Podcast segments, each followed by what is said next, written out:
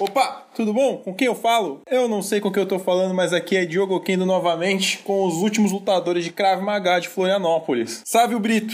Opa, e aí, como é que vocês estão? Eu queria dizer que Kung Fu é a arte marcial mais forte, cara. Eu não sei porque tu falou Krav Maga, não. Murilo W. E aí, beleza? Suave. Johnny Kleber, nosso convidado hoje, produção. Oi, que incrível. Obrigado pelo convite. Joga aí a vinheta, sabe, que eu nunca lembro o que falar agora. Everybody has a competition in their brain of good thoughts and bad thoughts. Hopefully, they the good thoughts win. For me, I always have both. I have like the thing I believe, the good thing. That's the thing I believe. And then there's this thing. And I don't believe it. It's always this thing and then this thing. It's become a category in my brain that I call, of course, but maybe.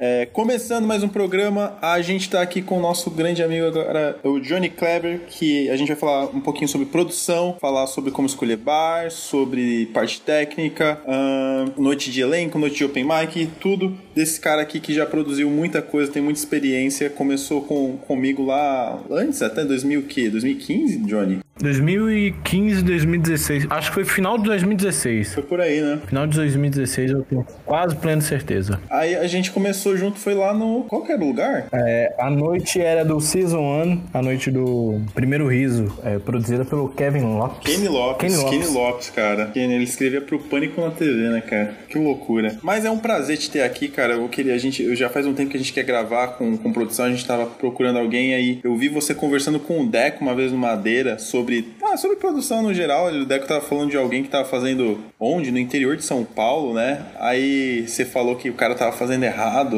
não lembro, alguma coisa assim. Geralmente, quando a pessoa começa a produzir, ela não se atenta a muitos detalhes que são fundamentais. Hoje mesmo, de, no período da tarde, tem um grupo de produtores em São Paulo. E o Diego Baro tava, levantou algum, algumas ideias lá. E realmente é o básico do básico da produção. É, eu não sei se como tá a cena aí em Floripa, mas aqui em São Paulo tem muita gente que começou a produzir como alternativa de ganho, lucro imedi- imediato com o stand-up. Aí o que acontece? O comediante entra em contato com o bar, negocia um cachê básico pra ele, né? E ele pega esse dinheiro pra ele a fim de produzir. Só que existe um grande problema no, no- numa negociação. É, quando você vai entrar em contato com o bar, você precisa definir muitas coisas. O local mesmo em si é adequado para uma produção de stand-up. Não que tenha um glamour grande. Você mesmo sabe, né, Diogo? É, num, num bar não tem muito glamour. Mas tem que ter uma condição mínima para você é, subir no, num palco, é, com- falar no microfone decente e o pessoal na plateia ouvir. E saber se a disposição da cadeira está ade- adequada, longe do banheiro também. Tem muitos detalhes assim que o pessoal esquece quando tá produzindo num, tá produzindo de primeira, a primeira vez, né? Sim, com Tu acha que certeza. o cara que, que tá começando, assim, ele tá procurando um bar, tipo, tu diria pra ele focar em qual aspecto, assim? Porque, tipo, eu vejo, eu, eu- eu vejo assim, eu já vi muita gente aqui e e tal, corre atrás de bar e, e muitas vezes, assim, tem até um, já tem um, tipo, um sistema de som ali que quebra um galho, mas a iluminação é sempre, tipo, às vezes eu acho que a iluminação o que mais quebra, sabe? Porque é o mais difícil de conseguir, eu não sei, essa é a minha impressão. Eu queria saber o que é que tu acha que o cara deveria tentar mais e o que geralmente é o mais complicado também. Uma, uma das coisas que eu falo quando alguém pergunta pra mim, Johnny, qual é o conselho que você dá pra, pra mim que vai começar a produzir? O primeiro conselho real, pé no chão que eu dou é não produza.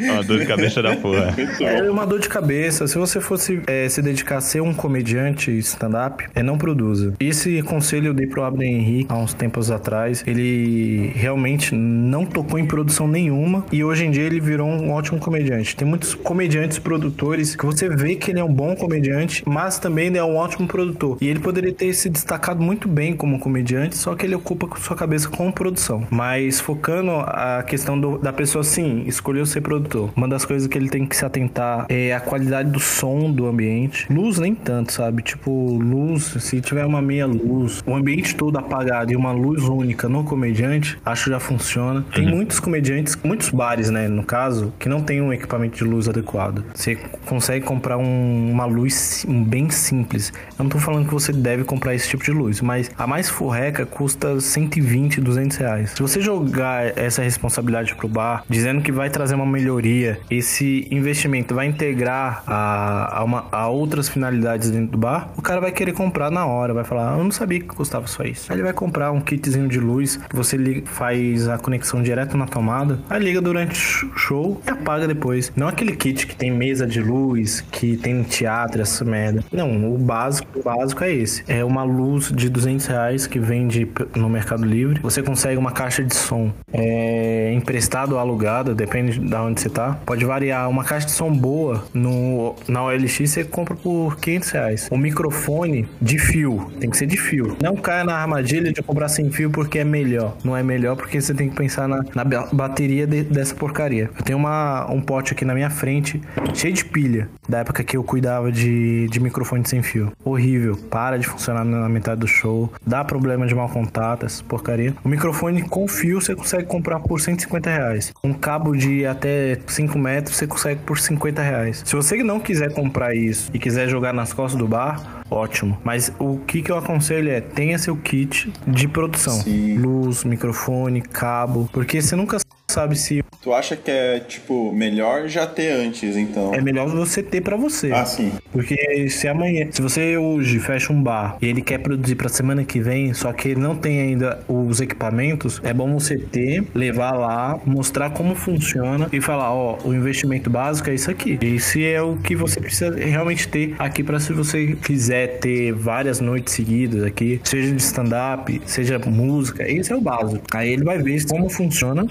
Meio que um cara de som. Isso também é muito chato. O cara da produção tem que entender um pouco de tudo. Você vai ter que entender um pouquinho de som, você vai ter que entender um pouquinho de composição de cenário. Se o ambiente for uma merda, visivelmente, você tem que fazer a merda ficar parecendo que é merda bonita, sabe? Tipo, colocar uma cortina, um pano, disfarçar a parte esteticamente daquele canto que vai ter o show, sabe? Você vai ter que também entender bastante de marketing, organização e planejamento. É muita coisinha, né? É muita, muita coisinha pra prestar atenção, muita, muito, muita área pra você tipo, estudar, tá ligado? Antes de você começar a fazer. Por isso que eu falo quando alguém pergunta pra mim, Johnny, o que, que você me aconselha pra produzir? Eu falo, não produza, cara. É muita coisa. É ruim quando o cara acha que, tipo, ser um produtor vai melhorar ele como comediante, eu acho, saca? Acho que é um pouco isso, não? Não, você sendo produtor, você ganha uma, um destaque diferente. Do tipo, a cena olha pra você de uma- forma diferente. É, seja open mic ou profissional. E open mic que eu tô falando, não tô categorizando ninguém. Tô falando as pessoas de uma forma geral. Elas vão olhar pra você de uma forma diferente, do tipo, é uma- um local, um cara que eu posso ter um contato de conseguir um show diferente. Aí as pessoas vão ir até você com interesse disso. Fica a seu critério saber como você vai usar es- essa facilidade de contato com os outros. Tem muito, muito, muito comediante que entra na produção pra furar bolhas, conseguir contatos maiores, do tipo, oi, tudo bom? Eu tô produzindo uma noite aqui e eu quero trazer o Diogo Portugal. Você pode me arranjar o contato dele pra eu negociar e tal? Aí ele consegue o contato, porque no meio da comédia a gente meio que facilita a troca de contatos pra, pela cena, né? Só que tem uns que puram isso e tem um interesse realmente próprio, e não é errado. Você tá ali querendo crescer e mostrar trabalho, e produzir um show é uma dessas formas. Aqui em São Paulo, por exemplo, muitos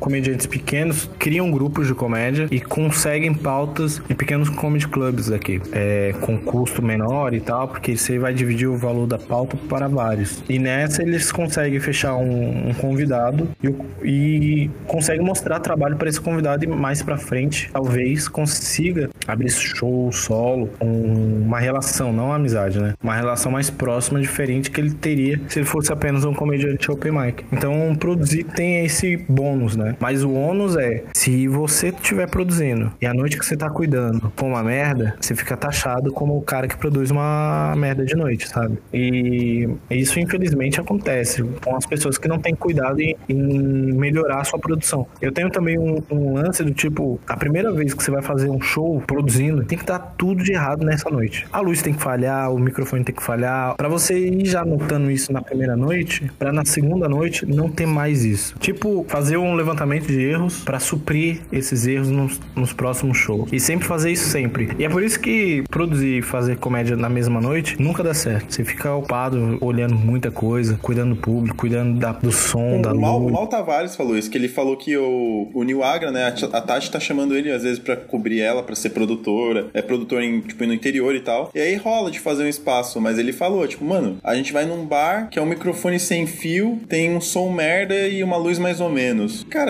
eu não posso me dar o luxo de subir no palco, fazer 15 minutos de abertura, dar alguma coisa de errado, eu que tenho que sair do palco pra ir lá pe- consertar. É... Aí ele falou, tipo, mano, meu nome tá em jogo, eu não posso fazer essas coisas. Se eu vou lá como produtor, eu sou produtor, não sou comediante. Isso eu achei muito inteligente dele, assim, cara. Eu falei, cara, é total real. Tipo, é muito bom pra imagem, pro nome. O cara tá perto do New Aga, pô, o cara é grande, mas ao mesmo tempo é um risco, né, mano? Então, o... nesse caso, é, o Mal Tem dois tipos de produtores, no caso. Tem o produtor local e o produtor do comediante. Aí o produtor local, ele cuida basicamente da do levantamento técnico do espaço. Tipo, ó, é, aqui na casa tem três caixas de som, luz, é, cabe 80 pessoas, tem uma pessoa responsável. Ele faz esse levantamento, o produtor local. O produtor que vai com o comediante na viagem, ele vai pra cuidar da parte é de relação, relacionamento mesmo, sabe? Tipo, o a política. O comediante que tá viajando, o artista, né? Vamos tratar dessa forma. O artista, ele não vai virar pro dono do bar e falar, ah, aqui tá sem água e tal. Não, ele vai comentar com o produtor que tá com ele vai falar, ô, aqui eu queria uma água gelada, um, um Gatorade e um hambúrguer. Beleza, eu vou verificar isso, já trago. Aí ele vai entrar em contato com o garçom e vai fazer essa solicitação. Aí o show do, do artista tem alguma coisa bem específica que na metade do show tem que acontecer. Ele já vai ter o pendrive ou o arquivo, falar, ó, em tantos minutos de show vai entrar tal coisa, o artista vai, vai falar e tal. Tem que entrar na hora que ele falar isso. É esses detalhes que o produtor que vai com o comediante resolve. O Ah, produtor tá. local faz o, a organização do espaço, levantamento público, é, parte técnica. É, é basicamente você contratar uma faxineira, mas você já deixar sua casa limpa, sabe? Já fica preocupado, poxa, a faxineira vai achar minha casa uma merda, deixa eu limpar antes. É, é esse- essa relação que você tem com o produtor local e o produtor do artista. E o Mal Tavares tá nesse, nesse lance, ele é o produtor do artista. Se acontecer alguma coisa, tipo falhar o microfone, ele tem que estar na plateia percebendo isso pra já comunicar o produtor local pra ele resolver a falha técnica do microfone. Não que o produtor local não vá perceber, mas o Mal Tavares tá lá pra realmente ver isso e outros detalhes pequenos que podem acontecer. É tipo pro, pro cara, tá, ele tá acompanhando o New Agra pro New Agra não, não ficar tipo, nossa, mano, tenho que avisar o cara aqui local que tá, tá com problema de, de som. Tenho que me preocupar em alguma coisa que não é meu solo aqui. É, então.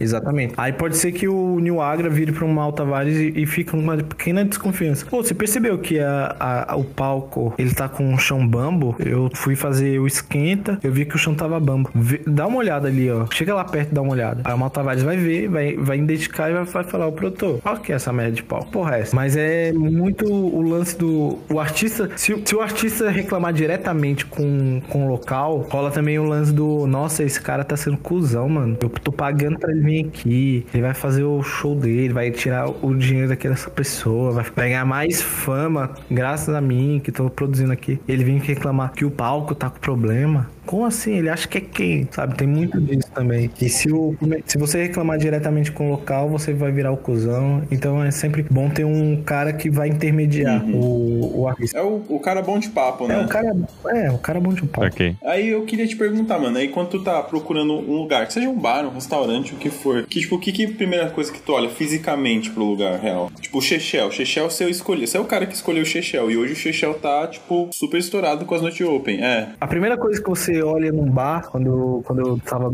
muito produzindo bar, eu olhava pra dentro e falava, nossa, bonito esse bar, dá pra fazer um vídeo da hora aqui. Sabe, tipo, o quão bonito é aquele local, não é nem espaço de caber 80, 200 pessoas. É, pode ser um local pequeno, 40 pessoas, mas esteticamente falando, lembra, pode virar um comedy club, tipo, você se vê fazendo um show de stand-up foda ali, se sim, acho que isso já começa a direcionar o seu olhar de produtor, sabe? Tipo, fica bonito esteticamente, um palco, um comediante, uma cortina vermelha ou preta, uma logo do bar. Tem alguns bares que já são assim, naturalmente assim, já esteticamente falando. Só precisa ter a parte artística do de ter o co- comediante, a comédia ali dentro. A outra coisa que você precisa olhar também, quando vai negociar com o cara, é sentar e ser o mais claro possível com, com o dono de bar. Custo de produção, valor que ele tem que investir, é, e sentar e mostrar pra ele que é importante uma parceria dupla, sabe? De mão, mão dupla. Você vai entrar com, com o lance de ajudar a trazer público, é, trazer o comediante. Não importa o formato, mas sempre vai ter que produzir de forma ativa, divulgada de todos os meios possíveis que você tem, seja, seja no Simpla, Instagram, Facebook, anúncio do Facebook. E o dono do bar tem que fazer um pagamento da sua produção. Ó, lembre bem, você tem que ganhar um dinheiro de produzir o show e um dinheiro para pagar o cachê do headline. São duas coisas diferentes. Às vezes o comediante mistura essas duas coisas. Nunca, de hipó- hipótese alguma, negocia apenas é, bilheteria, porque o dono do bar quando vê pensa na questão da bilheteria, você vai estar levando um, você vai ser responsável por levar 20 pessoas lá para dentro, para ele ganhar dinheiro de consumação das 20 pessoas e ele não vai precisar pagar nada. Para ele é vantajoso você só negociar a bilheteria. Por isso que muitos comediantes quando quando fecha bar já começa perdendo, já começa perdendo. Você tem que negociar um valor de, de produção mínimo e cachê pro bar sentir que ele tem que também trazer público para ele ganhar dinheiro, senão ele já tá perdendo, ele já tá negativo. Assim que você fecha o contrato com ele, com cachê, com com o valor de produção, ele já tá no negativo. Quinta-feira, segunda-feira, foda-se, ele já tá no negativo. Ele tem que trabalhar também te ajudar a trazer público. Aí você, ah, pode falar. De- deixa eu puxar já uma dúvida aqui. Tá falando sobre isso e isso entra muito no, no- meio que no formato de um show de elenco ou com um convidado principal ali, um headliner, né? É, isso varia muito esse tipo de cobrança pra, sei lá, você vai produzir uma noite de open mic no bar. Primeiro que se você estiver produzindo uma noite de open mic, é, você tem que entender a cena de open mic na sua região é grande o suficiente para você ter uma noite de open mic, porque o problema maior de algumas regiões é que, tipo, no interior de São Paulo, tem lugar no interior de São Paulo que só tem quatro comediantes. Não tem como você fazer uma noite de open mic onde só tem quatro comediantes. Então é mais fácil você sentar com os quatro comediantes e falar, vamos fazer uma noite de elenco, aí o dinheiro da produção a gente divide. Ou usa esse dinheiro para gastar com impulsionamento no Instagram, gastar com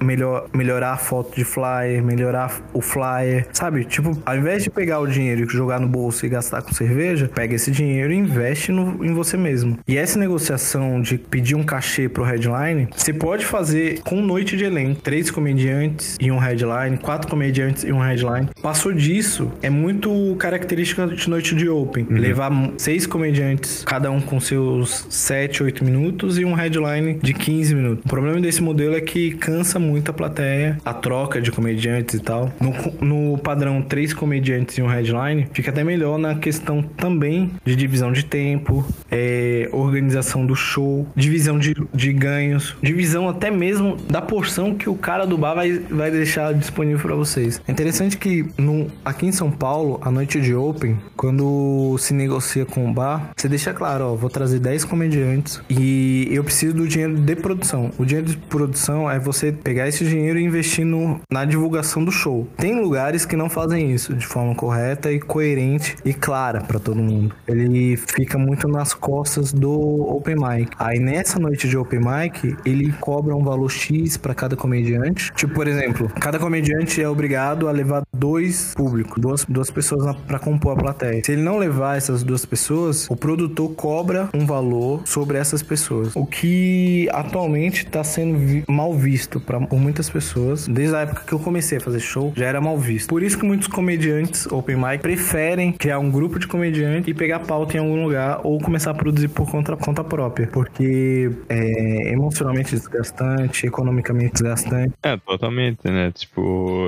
a gente já, eu já fui em Open com o Diogo que a gente teve que pagar 35 conto, tá ligado? Pra fazer. Sim. E, e foi, tipo, foi Open que, que acabou a gente fazendo, a gente pagou 35 conto pra fazer pra, pra outros Open, tá ligado? Que não deu público. Então, tipo, fica meio sem sentido, assim. Esse é o problema, porque o produtor não tá de fato levando público. Ele tá dependendo dos open mic a levar público. Aí se, você, se os open mic não leva público, ele paga. Mas se ele pagar, não vai ter público. Então, tipo, visivelmente o show é pobre, mas por trás tem uma grana rodando, sabe? É uma grana que muitos, muitos produtores querem ter, sabe? Tipo, tem a grana do bar, tem a grana do open mic, tem a grana da filmagem.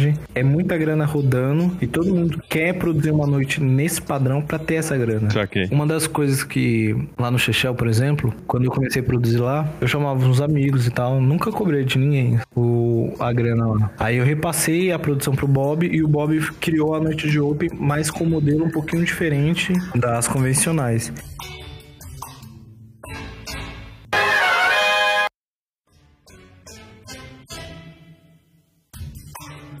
Vamos dizer, vamos dizer que o cara tá aqui, tá, tá o ouvinte que tá começando agora, recente na comédia, sei lá, tem seu primeiro mês, quer, quer produzir um bar. E aí ele vai fazer uma noite de elenco, ele vai fazer uma, uma noite de open, enfim. Quão, nessa parte do valor, quão, quanto acha que o, um cara nesse nível deve começar cobrando? Tipo, se tem, se tiver um, um, um convidado, quanto normalmente é cachê de convidado por 20, 15 minutos? Ó, vamos pensar na questão da quantidade de pessoas no bar. Cabe 50 pessoas sentadas, Sim. você pode cobrar 10 reais o ingresso por cada pessoa. De bilheteria você ganha, ficaria com 500 reais. Pro dono do bar, você vai cobrar 200 reais ou 300 mais consumação. Você explica para ele, ó, os, os pessoal que vai vir aqui, eles precisam fazer um show, precisam comer.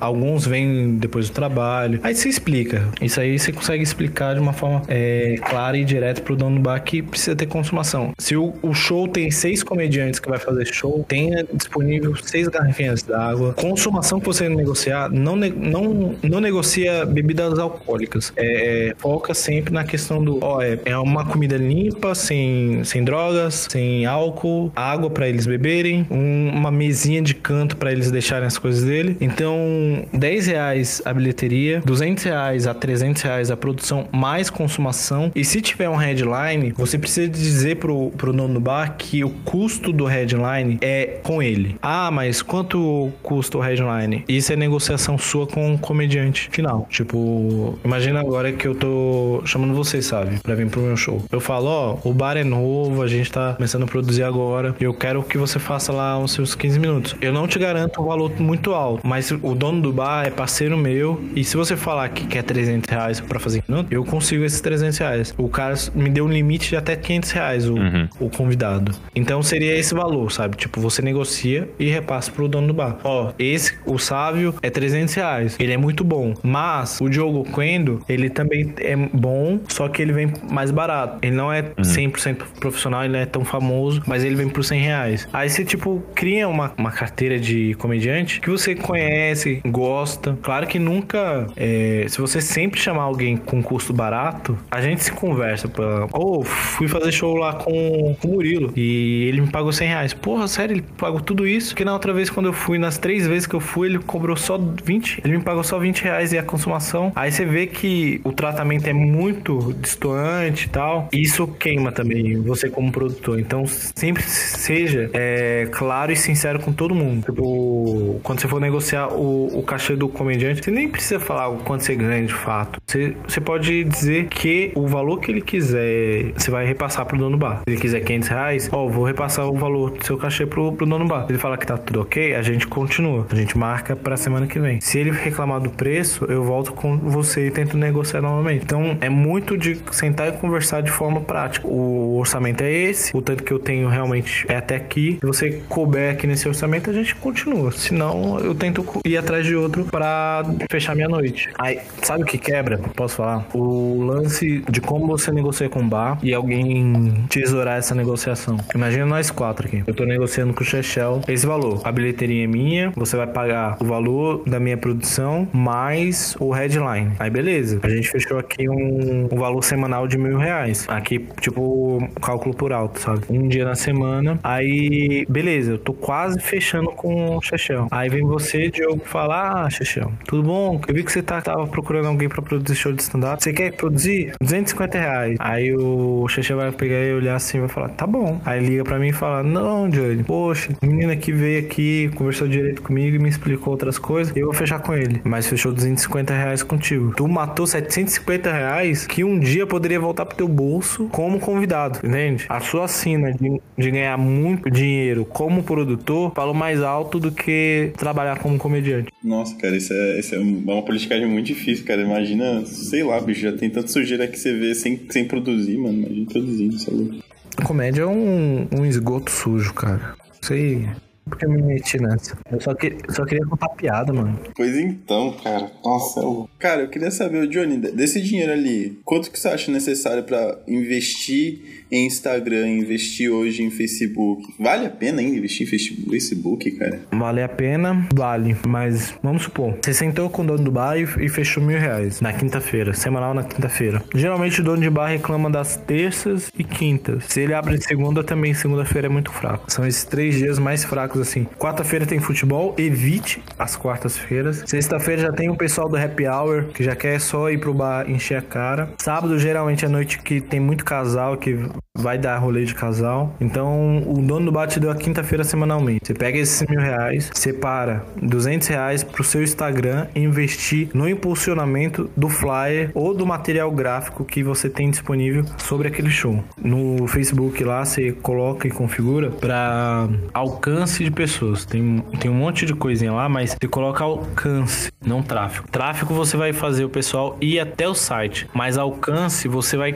entregar para muito mais gente do que o normal. Então, 200 reais daqueles mil reais que você está ganhando semanalmente, tá reinvestindo na sua noite, potencializando até o ganho final dessa semana. Com o dono do bar, você vai sentar com ele e vai falar: Cara, eu quero que você gaste 100 reais no Instagram para divulgar esse show. Eu quero ver esses 100 reais sendo impulsionado. Semana que vem você me mostra isso para mim. E também você dá 50 reais pro comediante que vai fazer o headline é, gastar no Instagram dele, para impulsionar no Instagram dele. Então você tem um Instagram do bar, o seu Instagram, o Instagram do comediante, do convidado, impulsionando esse show. Às vezes, uma do, o, o seu Instagram, tu diz, é o, o Instagram da noite, às vezes, de, do, do elenco. Então, sei lá, noite de comédia. Eu vou impulsionar a noite de comédia. Não importa, se for o seu Instagram é, pessoal barra profissional de comédia, vale a pena. Se você já tem um Instagram próprio para sua noite, também já vale a pena. Mas você tem que sempre ter uma base que você consiga é, ver a métrica disso funcionando, viu? Porque às vezes você cria um Instagram pro seu para sua noite, mas é aquele Instagram meio que abandonado que você só posta o flyer da noite e nunca mais volta. Nem ativou as configurações do Instagram profissional que dá acesso àquelas métricas e tal. Isso é fundamental, porque você entende qual é a segmentação do seu público, se é masculino ou feminino, a idade, a região. É muito importante você ter acesso a isso para você entender como você pode trabalhar a divulgação desse show. Pessoas geralmente dos 18 18 aos 24 anos, desculpa, não é um público que consome num bar. Não é o pessoal que vai no bar gastar dinheiro. O pessoal que vai pro bar gastar dinheiro é o pessoal um pouquinho mais velho, dos 30 aos 45 anos. Você tem que pensar que esse é o seu público-alvo, não como comediante, mas como plateia de consumir coisa e gastar à noite. É o público que vai meio que. O que vai fazer o, o dono do bar querer continuar a noite, né? É o que vai manter a noite. Exatamente, exatamente. Então, se você for segmentar o público no Instagram, quando você for impulsionar, impulsiona para essa faixa etária, de 30 a 45 anos. Outra coisa muito importante quando você vai é, pensar no marketing, uma coisa muito delicada, que é o machismo. Se você parar para pensar em quem escolhe o rolê do casal, não é o cara, é a mulher. Quantas vezes você já, já viu o casal que tá numa plateia e fala: Oi, cara, tudo bom? você vê que. Por quê? Não, foi a mulher que trouxe. Muito, muito casal. Então você já, já tem que segmentar da seguinte forma: de 30 a 45 anos, público feminino, no Instagram, no Facebook, é, a ferramenta do Facebook gerador de, de anúncios, você tem como até escolher o relacionamento que a pessoa tá. Você segmentar dos 30 a 45 anos, mulher, num relacionamento estável ou casada, pronto, você já vai ter uma galera, vai ter um, uma divulgação certeira a pessoas que vão consumir e vai em dupla. Então você já não tá apenas, é, você tá impactando não uma pessoa, você tá impactando duas ou quatro pessoas, porque às vezes pode ser rolê de casal. A menina fala: "Ah, vamos, amiga, vamos, leva o, o Murilo lá, eu vou com o Savo". Aí a gente fica lá, vai ser divertido a noite. Pronto, você tem quatro pessoas no bar. Cara, eu nem sabia que dava pra tipo, é, especificar tanto o, o alvo do impulsionamento. Mano, o impulsionamento do Facebook é terrivelmente assertivo. Não só do Facebook, do Google também. Porque tem como você escolher até o, o viés político da pessoa. Não tô brincando. Tem como você escolher o Caralho. Se você quiser elitizar a sua noite, tem como você impulsionar apenas para pessoas que têm iPhone, por exemplo. Caralho, que, que isso é muito louco, cara. E não é zoeira, tem como você escolher até o modelo do iPhone. Nem fudendo, nem fudendo, nem fudendo, nem fudendo. Nem fudendo, nem fudendo, nem fudendo, nem fudendo. Outra coisa que ninguém trabalha, que eu tô tentando criar aqui, é o mailing. Não sei se vocês recebem o newsletter da galera e tal, tipo, notícias da semana, o que que acontece? O Simpla, quando você faz a compra do seu ingresso no Simpla, você é obrigatoriamente cadastrar um e-mail. Só que ninguém olha para essa porcaria de dados que a gente já tem acesso. E eu tenho quase 4.500 e-mails de shows que eu já produzi ou já participei. Então, tipo, se eu pegar essa base de dados, criar um e-mail e ficar disparando isso semanalmente, pelo menos na segunda-feira, com informes da comédia e anúncios de shows que eu tô produzindo, o pessoal vai clicar. A taxa de abertura de e-mail é muito maior do que a taxa de entrega do orgânico do Instagram do Facebook. É interessante que a gente trabalhe com marketing, publicidade, essa porra, e não aplica essa porcaria na comédia. Pois então, né, cara? E tem publicitário que só, né, mano? 90% da comédia brasileira veio da faculdade de publicidade e propaganda. E ninguém sabe fazer publicidade e propaganda do próprio show. Exato. É. Aí o que acontece? A taxa de entrega, vamos supor, você tem quantos seguidores, Fábio? Putz, sei lá, uns 600 e pouco. 600 e pouco. Vamos supor que o seu Instagram esteja entregando o seu conteúdo para 10%. Quando você posta uma foto, você ganha 60 likes. Uhum. Se for da minha namorada, é quase 50. Eu não sei porquê. Eu não sei porquê nisso. É, eu posto um flyer, dá 50 visualizações, eu posto uma foto dela, dá 200. É, sabe o que você faz? Descobre quem tá vendo mais as fotos da sua namorada e exclui esse povo. É tudo talarico. É, fica a dica. Cara, eu comecei a divulgar os flyers dos meus shows com a foto dela. Bota a foto dela e eu boto o flyer embaixo anunciando o show. Oh, oh, estratégia, viu? Estratégia. Quer pegar minha mina? Tem que assistir o meu show primeiro. Assiste lá primeiro. Isso é, é. Isso é marketing, cara. Mas, fala aí. Mas 600 pessoas.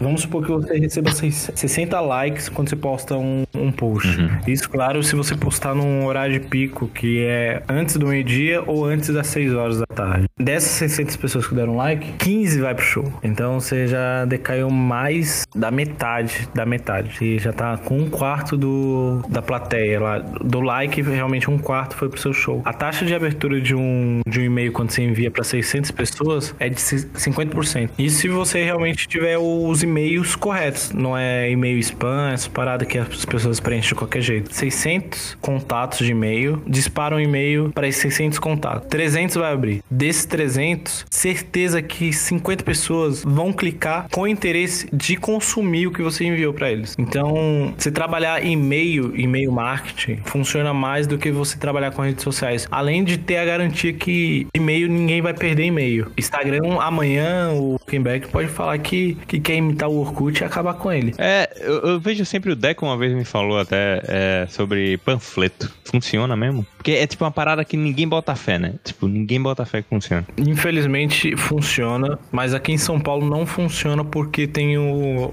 a lei da cidade limpa. Ah. Então você não consegue realmente ficar parado na rua panfletando para as pessoas. Mas antes disso, antes da lei realmente começar a punir os comerciantes ou, a, ou os anunciantes das ruas, é, eu panfletei muito o Capão Comedy. E realmente tinha uma galera que tinha interesse genuíno no, no negócio e voltava. Não naquela noite que você panfletou, óbvio. Você tá panfletando aqui na, na terça-feira, a noite é hoje. Aí a pessoa vai perguntar, ô, oh, legal, isso aqui é quando? Aí você fala hoje, terça-feira. Ah, poxa, eu tô indo em casa agora, acho que não vai dar tempo. Aí se você falar, não, pode vir semana que vem ou na próxima semana vai ter sempre terça-feira. A pessoa vai guardar aquele panfleto e pode voltar numa terça-feira que ela não tá fazendo nada. Um dia bom pra panfletar seria um pouco antes do show, assim, tipo uns dois dias antes do show, algo assim, pra meio que dar um tempo pra pessoa planejar a ida. Sim. É tipo chamar um amigo pro rolê mesmo. É chamar um amigo pro rolê. Falar, ô, oh, mano, daqui dois dias vai ter tal coisa, bora? É, porque a pessoa tem que ter o, o tempo de planejamento dela. Alguns leva dois dias, outros uma semana. O correto que eu, que eu daria dica é intercalar a panfletagem. Se o show é na sexta-feira, terça e quinta. Se o show é na quinta-feira, segunda e quarta. Tipo, intercalar um dia sim, um dia não, antes do show. Aqui em São Paulo, uma coisa que o Juliano Gaspar fez uma vez foi colocar os open mic para panfletar antes do show. Isso foi lá no começo do Salam Aleico. A noite era noite de elenco normal e ele dava oportunidade para dois open mic fazer junto. Aí pros dois open mic, ao invés de pagar para fazer, ele pedia a colaboração dessa parte. Que é o padrão americano, né? Se você for olhar, é o padrão que acontece lá nos Estados Unidos. Justo, eu acho justo, sim. A galera ia no... Ah, eu lembro que a galera ia. Eu lembro que o Sartori ficava de um lado da rua, o Amauri ficava do outro. Também tinha o Bruno Masson. Quando tinha a espetacular hora, eles ficavam, tipo, lá, na, na Augusta, a galera subindo e descendo, falando, gente, show de stand-up, comédia stand-up. Exatamente. Cada um fica numa esquina panfletando, tipo, oi, tem show hoje, hoje tem show. Então, o cara tá panfletando um show que ele vai fazer. Não é um, um trabalho escravo, é uma divulgação do próprio show. Quer fazer show? Tem que divulgar o show que você quer fazer. Se não quer fazer show, não faz.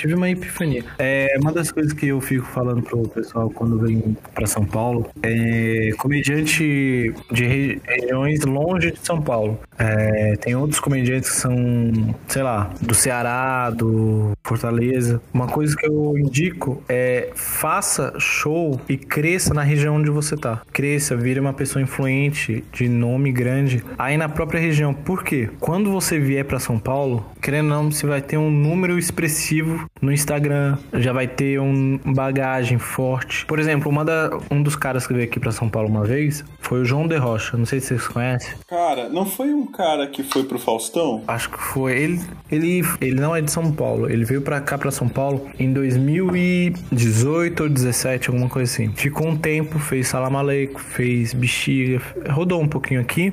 E depois voltou para a cidade dele. Só que, quando ele tava aqui em São Paulo, todo mundo menosprezava ele, do tipo, nossa, mas é um open mic. Só que lá na terra dele, ele não é um open mic. O Vini Estranho, quando veio pra cá, ele veio e ficou no circuito open mic um tempão. Só que o Vini Estranho já tava na TV, as merda. Uhum. Tipo, se ele tivesse continuado lá na terra dele, crescendo e virando uma massa de seguidores, quando ele pisasse o pé aqui em São Paulo, todo mundo ia abrir a porteira do tipo, ó, oh, vem fazer show aqui comigo. Vem, não sei o que. E se você pensar nesse lado e quando vier para São Paulo, é, você consegue pegar uma noite boa para produzir. Você consegue fechar um bar foda para produzir. Uhum. E, obviamente, levar o seu público que já é cativo e já te segue nas redes sociais de uma forma mais fácil e gerando mais dinheiro para você, como comediante e produtor. Hoje o João de Rocha ele tem um show semanalmente chamado Show do Pitel. E não é um show fixo numa casa, é um show que fica rodando em várias, vários bares grandes da região onde ele mora. E o último show que eu vi dele que ele divulgou e falou: Nossa, feliz em alcançar esse, esse sucesso, era um bar de 250 pessoas. Cheio, cheio. Tava cheio de nego. Então, uma coisa que eu aconselho a quem mora longe da capital, cresça seu público primeiro cativo da sua região, para depois invadir outra área e crescer mais ainda. Eu não tô falando de invadir tipo Rússia contra a Ucrânia, tô falando de um jeito positivo, o jeito correto, que é América e Iraque. Cara, eu não tava esperando essa. Caralho.